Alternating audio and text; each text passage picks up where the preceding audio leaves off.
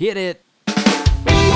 Welcome to the Rocket Through History podcast, which proudly produces quick hitting snippets of history everyone should know. I clearly remember loving history class in fifth grade. Stories about famous explorers grabbed hold of my mind and just wouldn't let go. I imagined myself on some of those crazy expeditions these guys led to what they called the New World. What would it be like? Completely different civilizations meeting for the very first time. It seemed wild and adventurous to the 10 year old me. The most vivid of these pictures in my head painted the Spanish conquistador, Hernando Cortez, riding his horse triumphantly into the Aztec Indian capital of Tenochtitlan. I could see the explorer and his men's eyes widening as they looked upon the great city.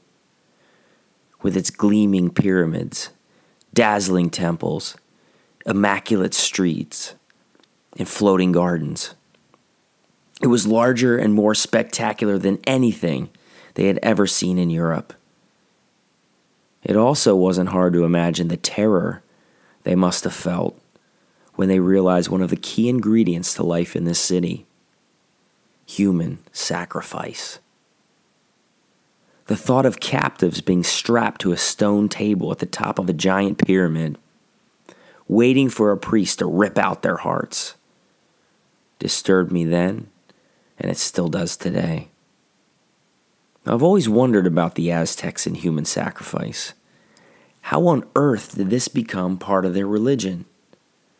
Why were they sacrificing what some say were thousands of human lives every year? Well, I ran across an answer to my question the other day when I was reading a book called 1491 New Revelations of the Americas Before Columbus. It's really helping me learn some things about Native Americans I never realized. The author, the author of the book, um, Charles C. Mann, explains one of the reasons the Aztecs sacrificed humans to their gods. He writes about the Aztec sun god named Huitzilopochtli, hope I said that right, who engaged in an epic battle every night with the moon and stars. In order for the sun's light to keep shining, it needed to constantly win this daily fight with the moon and the stars. The Aztecs realized that this meant then that the human race depended on the sun being victorious. Because if he lost just once, it would mean certain death for all of mankind in everlasting darkness. That sounds scary. Now, as you can imagine, this is quite alarming to the Aztecs if they really believed this about their religion. So they devised a plan to help the sun god win his battles.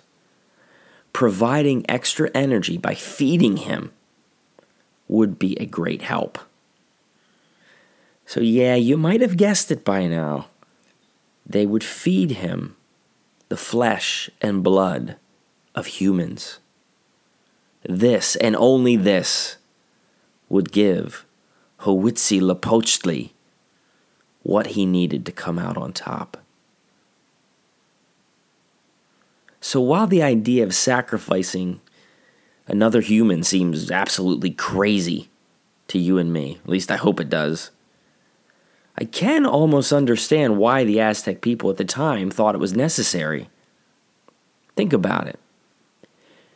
If they truly believed that if they stopped feeding the sun god, the entire world would be destroyed, it's possible they may have even thought that they were doing a good thing by killing and sacrificing in order to keep most of mankind alive. Don't get me wrong, though, I'm still terribly disturbed by the scene at the sacrificial pyramids of Tenochtitlan.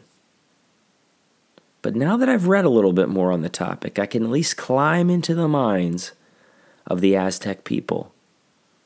It's certainly a fascinating location.